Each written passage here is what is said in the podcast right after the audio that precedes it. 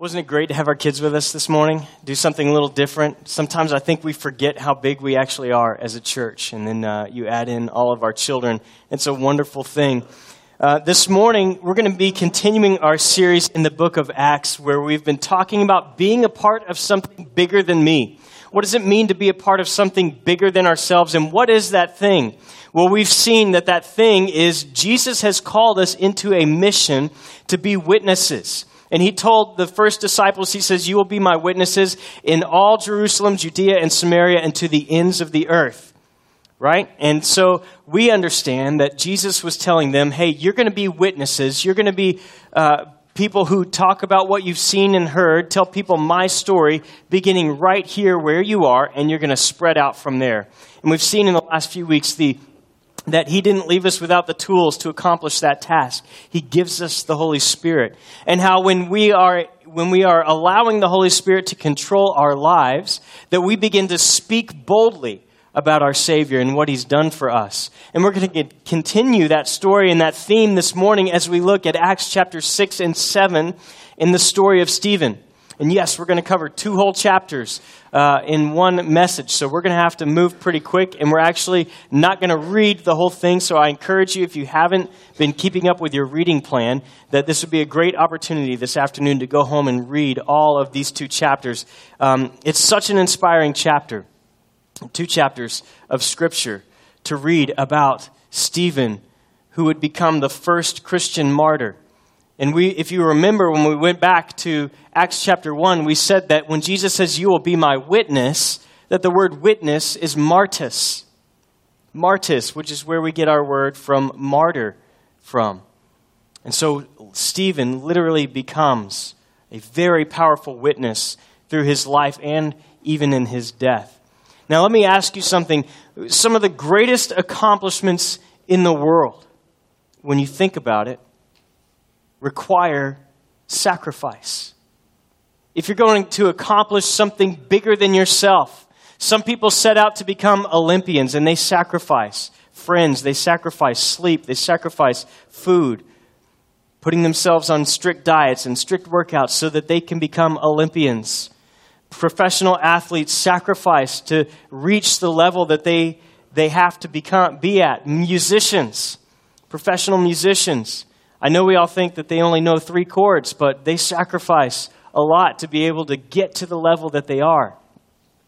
Most things in life that are worth doing require sacrifice. Being a mom requires great sacrifice. Being a dad requires sacrifice. All of these things are things that require sacrifice, but the sacrifice is not without reward, right? Most of the times, the payoff in the end is well worth the sacrifice that we initially faced. And this morning, we're going to start by looking at Stephen in Acts chapter 6, but I want to give just a little bit of background. As I said, we're not going to read all of 6 and 7, and so just so you understand who Stephen is, Stephen, his name, Stephanos, is a Greek name, and it means crown of victory. So when they would uh, have the Olympics back then, they didn't get gold medals, they got little wreaths and that was the victor's crown.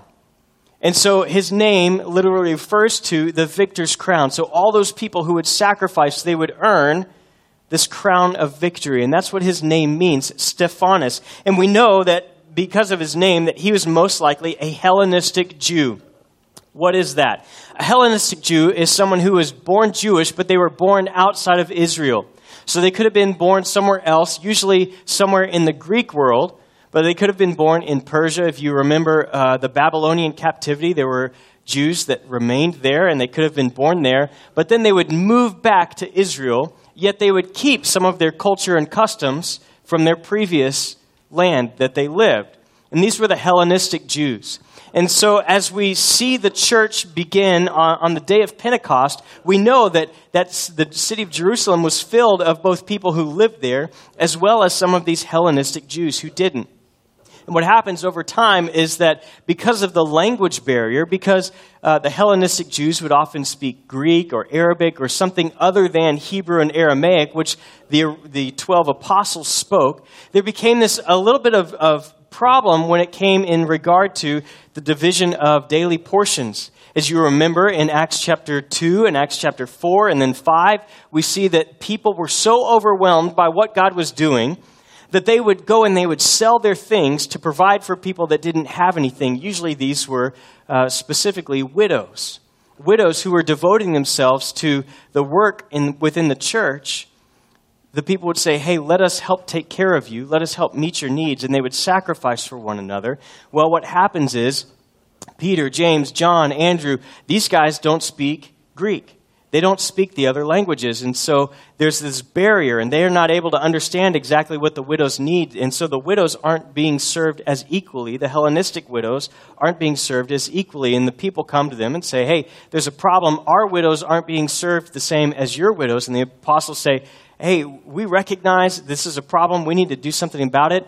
Go find uh, some men who are full of the Holy Spirit and full of wisdom and we will appoint them over the distribution of, of the funds. And this makes sense because you want guys who have good character and, and they're well known for their character to be over money, right? You don't just want to pick some guy off the street and say, here's all the money, you manage it. That wouldn't be very smart.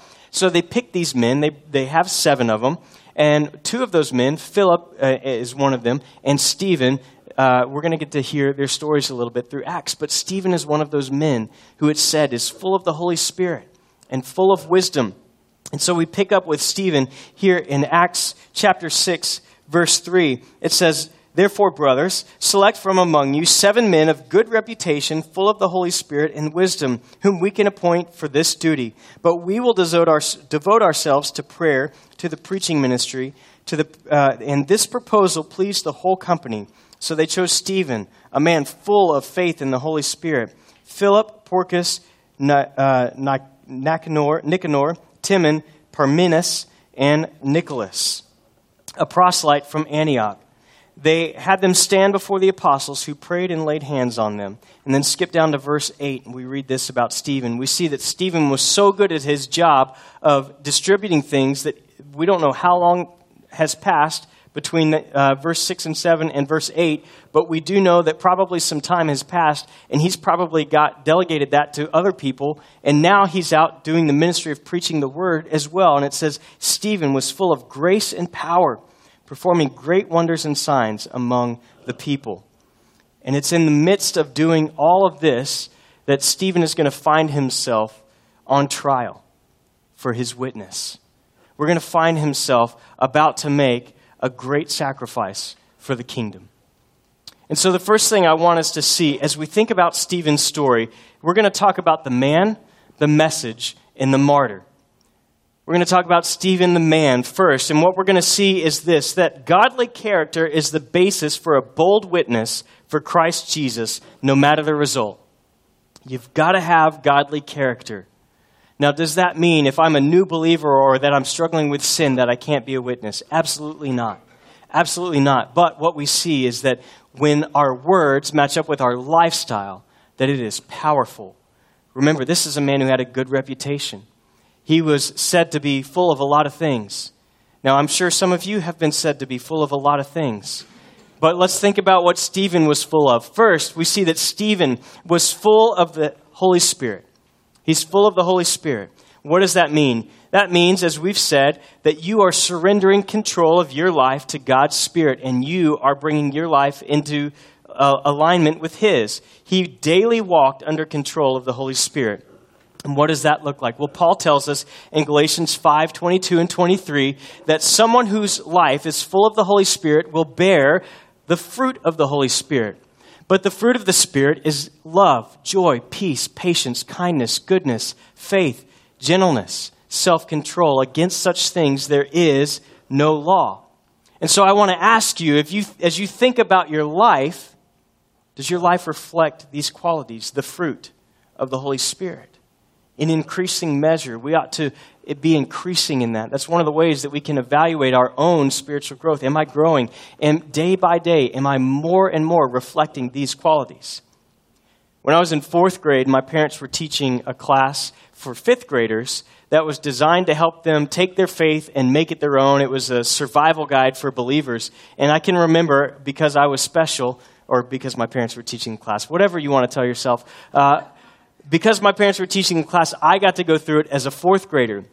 And every week, in addition to our homework that we would do, we would have a memory verse. And I can remember this was one of our memory verses. And I remember we would go around each week, and my parents would check, make sure everybody had done their memory verse. And there's always that one person who, while everybody else is saying their verse, they're saying it to themselves, kind of under their breath, but they're, you know, kind of whispering it. And so it gets to these two girls. The one is, uh, it's her turn, and her friend sitting next to her is saying the verses along with everybody under her breath love, joy, peace, patience. Right? So this girl is saying her verse. And the fruit of the Spirit is love, joy, peace, patience, kindness, goodness, gentleness, faithfulness. And then she goes, shut up! And self control. It's one of those moments where we couldn't help but laugh. She had no idea why we were laughing, but she was so mad that her friend was talking while she was trying to talk. She yelled, Shut up! And then self control. Uh, so we recognize that was something she needed to work on, was a little self control. But is, is that something that is growing in increasing measure in your life? Are you daily surrendering to the Holy Spirit and growing in the fruit of the Spirit? The second thing we see about Stephen is we're, we're told that he is full of wisdom. Now, this word wisdom is only used four times in the book of Acts. Twice it's used to describe Stephen, and then Stephen will actually use it in chapter 7 twice in his sermon. We're told that Stephen is full of the Holy Spirit. What does that mean? What does that mean? Well, Proverbs 9:10 tells us that the beginning of wisdom uh, the fear of the Lord is the beginning of wisdom, and the knowledge of the Holy One is understanding. And so we have wisdom and understanding, and, and really uh, a simple definition of wisdom is knowledge that is correctly applied.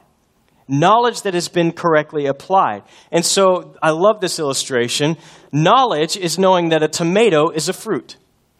Wisdom is knowing you don't put tomatoes in a fruit salad, right? That would be gross. Philosophy is wondering if, a, if ketchup is a smoothie common sense is knowing that ketchup is not a smoothie, right? So you got wisdom, knowledge, uh, philosophy, and common sense. But wisdom is, is a skill. In fact, the Hebrew word for wisdom is the same word as skill. And so when God is preparing the tabernacle and he tells Moses, I need you to find skilled craftsmen who can build something beautiful that for people to worship in, he uses the same word wisdom, skilled. And so, wisdom, in the spiritual sense, is the skill of taking the Word of God and applying it to our lives to bring our lives in alignment with His Word and His will.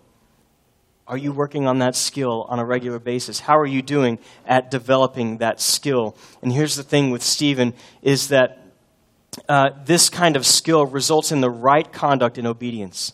Every system of salvation that mingles good works with God's grace nullifies the cross and is opposed to God's wisdom. The faithful witness, like Stephen, will refute this wisdom of the world and will extol the wisdom of Christ in the cross. And we're going to see that exactly in his sermon. That he's going to be talking to people who think, oh, well, as long as we worship God the right way and do our good works, then we get God's grace. And Stephen is going to blow that out of the water. And he's going to say, no, the wisdom of God far surpasses this. It is by grace that you are saved. It's not because of your works. The next thing we see about Stephen is that he is full of faith. Verse 5 describes him as being full of faith. And this refers to Stephen's faith in God. And in his sermon, he's going to show that he believes in a sovereign God, the God who called the pagan Abraham and makes a covenant with him and, and shows his faithfulness through his dealings with Abraham's descendants. This same faithful sovereign God is the one who brought Jesus, the righteous one, to save his people by grace through faith, in spite of the nation of Israel's history of rebellion. God, he says, Look, I, I have faith in this sovereign and gracious God. We also see that Stephen is full of grace. Full of grace. This is one area that I'm specifically working on. Um, my wife and probably my neighbors can tell you um, that this is one of those things that Sometimes comes to my kids, comes to my wife. I just, my patience, my grace is not always there. It's something I continue to work on. Um, but we're told that Stephen was full of grace, full of grace. And I love this because in John 1.14, we're told that Jesus came with grace and truth. And we're going to see Stephen mirror, uh, in, fact, his whole trial and death mirrors that of Jesus in an, in an amazing way. Not because he's some sort of uh, Christ like figure, but because his life was so intertwined with his Savior's that he begins to mirror his Savior. So much so that as the men are picking up stones to stone him, he says, Lord, do not hold this sin against them. Sound familiar? Father, forgive them, for they do not know what they are doing. And he has that kind of grace. Oh, that we could have that kind of grace and show that kind of grace to the people who hurt and injure us. Last lastly, we see that, that Stephen is full of power. Now, it's interesting that uh, other than the apostles, we only read about two people in the book of Acts that had the ability to do miraculous signs and wonders, and that's Stephen and Philip. Now, I don't know how this happened or, or what happened, and I definitely don't want to limit God by, by a restrictive theology. But as I have studied Scripture, I will say that I do believe that um, someone who is regularly able to perform miracles, like heal people and um, do things like that, I do believe that that was limited to the early part of the New Testament as uh, during the apostolic time period. Um, I, I don't think that that's something that we have today. Um, if you tell me you have the gift of healing, I'm going to need to see quite a bit of proof, right? Um, it's not like the gift of hospitality where you can show that very easily. Um, the gift of healing is something different. And so, uh, this is something special that God is using to affirm the testimony of these early believers that what they're saying is true. That not only did Jesus die for our sins, but he rose from the dead. And, and he's affirming that through them. But how do we show how do we show God's power in our lives today? And I think one of the ways we can show God's power in our life today is when we suffer through trials and we suffer well. And we're going to see that Stephen did exactly that. We have, uh, we have the confirming of our testimony by the way that God's mighty power is shown in our lives when we patiently and, and joyfully endure trials, not just when we're miraculously delivered from them. Right? We saw earlier that the early church in Acts chapter 4, they prayed for enablement, not for escape.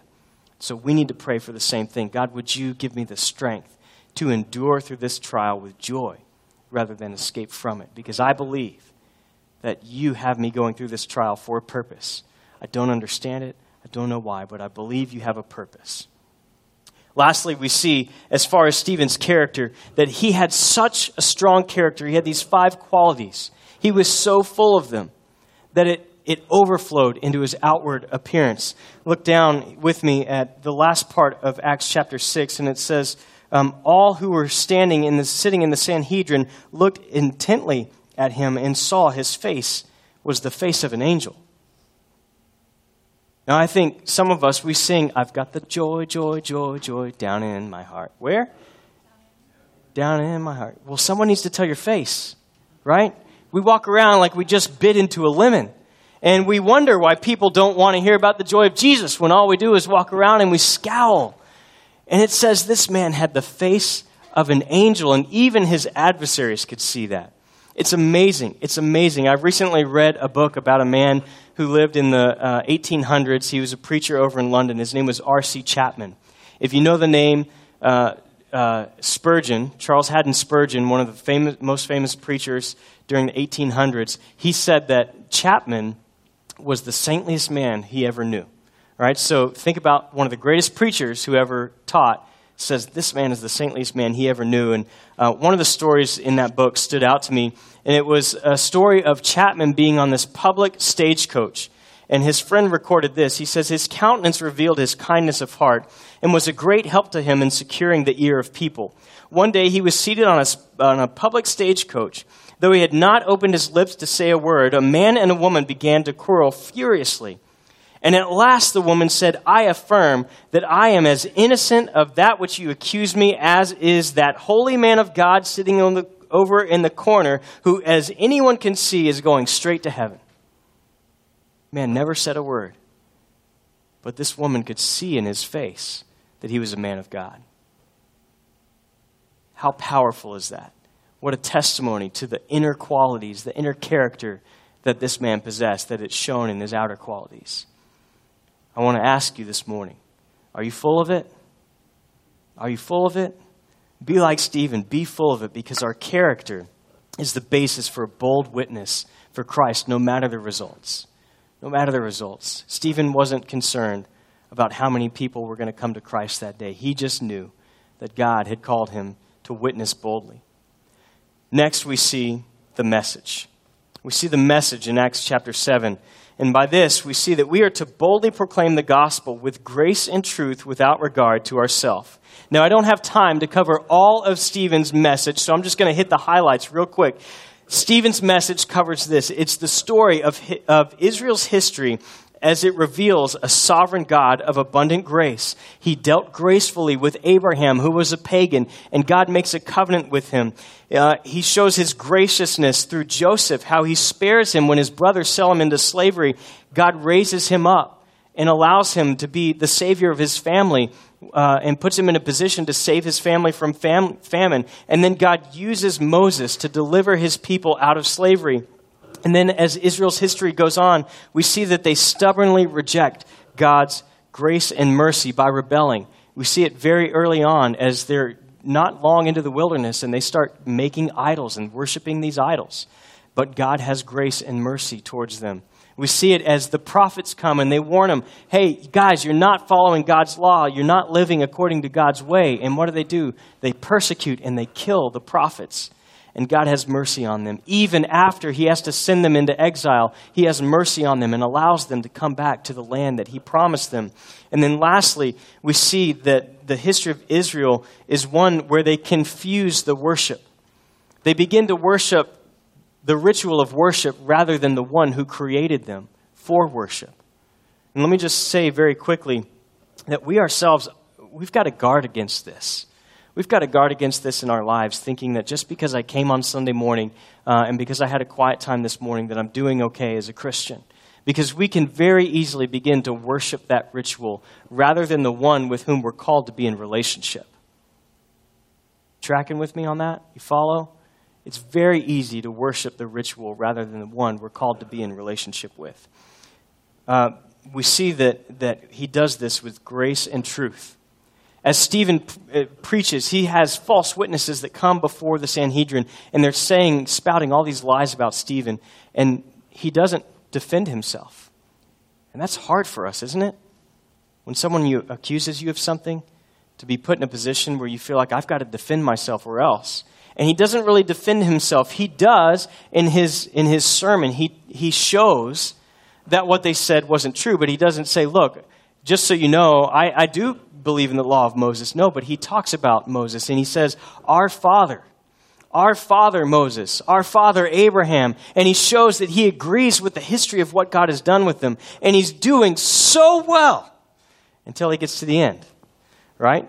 And then he moves from our father to your fathers who persecuted and killed the prophets. And he changes but it was a necessary change. He needed to speak with grace, but also with truth, and let them know that you are not sinless. Just because you're holding down this ritual of worship doesn't mean that God has accepted you. The acceptance comes through his righteous one, Jesus. And so he, he with grace and truth, presents the gospel to them. And they won't listen. And I think it's important that we remember that it's with grace and truth because how many of us have ever heard someone say, well, the gospel's offensive? Anybody ever heard that? One person. Excellent. Are you guys awake this morning? Do we need more coffee? Two people. Awesome. The gospel's offensive. And they take that and they say, well, the gospel's offensive. And what they really mean is, I can be offensive with the gospel. And, and, here's the thing is that the gospel is offensive in, in, in of, its, of itself. People don't like to hear about righteousness, uh, righteousness and sinfulness and how they're unrighteous and how they can't earn their way to heaven. That's very convicting and they don't like to hear it. That is offensive to people. When you tell them that you are a sinner and you are on your way to hell apart from Jesus Christ, they get offended. That's offensive, but that doesn't mean we have to be. And some people think, well, as long as I'm out there holding the picket signs and telling them that they're going to hell, I can be as offensive as I want to be. Right? Because I'm suffering for Jesus, and that's what he's called me to do. Yes, Jesus has called you to, to suffer for him, but not be insufferable. There's a big difference. With grace and truth, we present the gospel. People need to hear about their sinfulness. People need to hear about their unrighteousness. But they need to hear with grace and truth and in a loving way that God demonstrated his love for them by sending his own son Jesus Christ to die for them. 2 Timothy 3:12 says this. It says, "In fact, all those who want to live a godly life for Christ Jesus will be persecuted." And so you can expect when you make decisions according to God's word instead of the worldly wisdom, you can expect that you will be persecuted. You will be persecuted, and you can live up underneath that, knowing uh, that you, by the way you live and the way that you talk, are proclaiming that truth with grace, without regard for yourself. I don't think Stephen was concerned about how many friends he was going to lose that day. I don't think he was concerned with how his business was going to be affected. All he knew is that God had called him to boldly proclaim the truth and grace. I don't think he knew it was going to cost him his life, but he preached with truth and grace without regard for himself. Lastly, let's look at Stephen the martyr. Living and speaking boldly as a witness requires sacrifice. We just saw this in the verse we just read in 2 Timothy, that it does require sacrifice. Let's let's look at this last section, verses 54 through 60, and hear what happens to Stephen. When they heard these things, he's just told them about the prophets and how they killed them and how Jesus was the promised one that they crucified and they murdered. And it says, when they heard this, heard these things, they were enraged in their hearts and gnashed their teeth at him.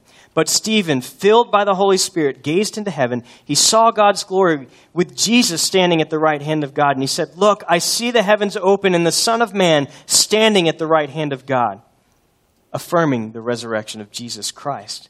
Then they screamed at the top of their voices, like a bunch of kids covering their ears all together. You can picture the Sanhedrin going, La, la, la, la, la, la, la, I can't hear you, la, la, la, la, la. Right? So they cover their ears gnashed, rushed against him. They threw him out of the city and began to stone him.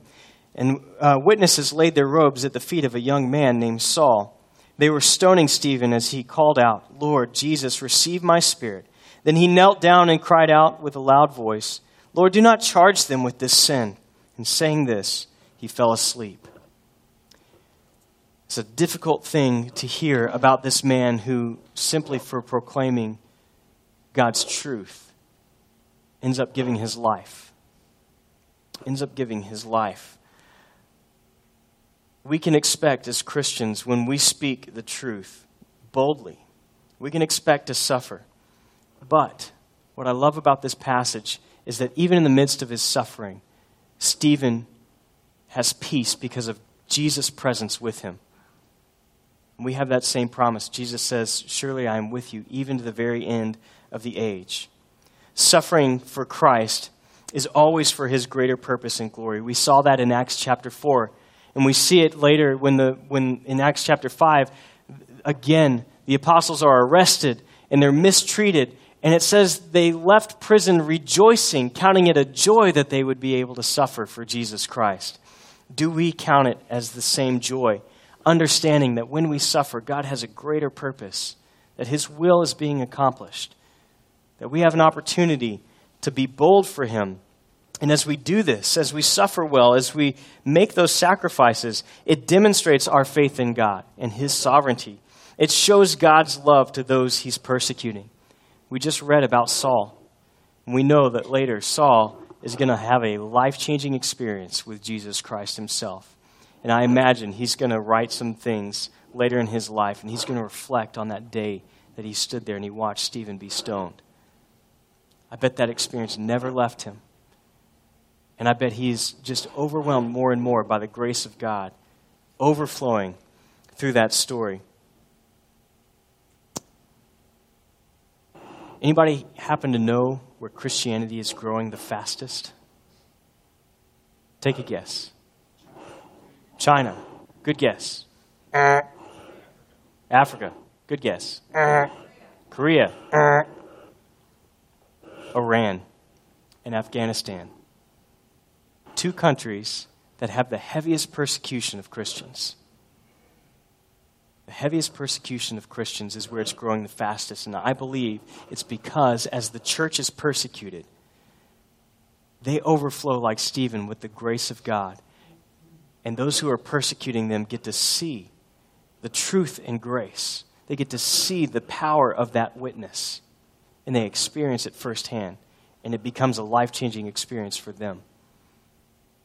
Maybe what we need in this country is a good, healthy dose of persecution. I don't know. I don't know. It's a difficult thing, but we see the sovereignty of God, God using these tragic events to expand the influence of his kingdom. God is always expanding the influence and the further of his mission that we've been given by Jesus. And we see that come so often through sacrifice. Now, we are blessed to live in a country that we are not asked to give our lives for our faith. Uh, but there are a number of sacrifices that we may need to make.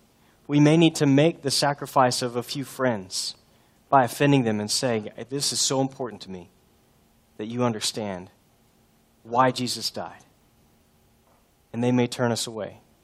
It may mean the sacrifice of, you know what, I can't watch this show anymore because when I watch it, man, I know I'm not full of the Holy Spirit. I can't listen to this music anymore because when I listen to it, I know I'm not full of the Holy Spirit. I can't as much as I know I need to be around my friends that don't know Jesus, when they go out after work, I know I can't be there because of the type of conversations that they're going to have and expect me to be a part of.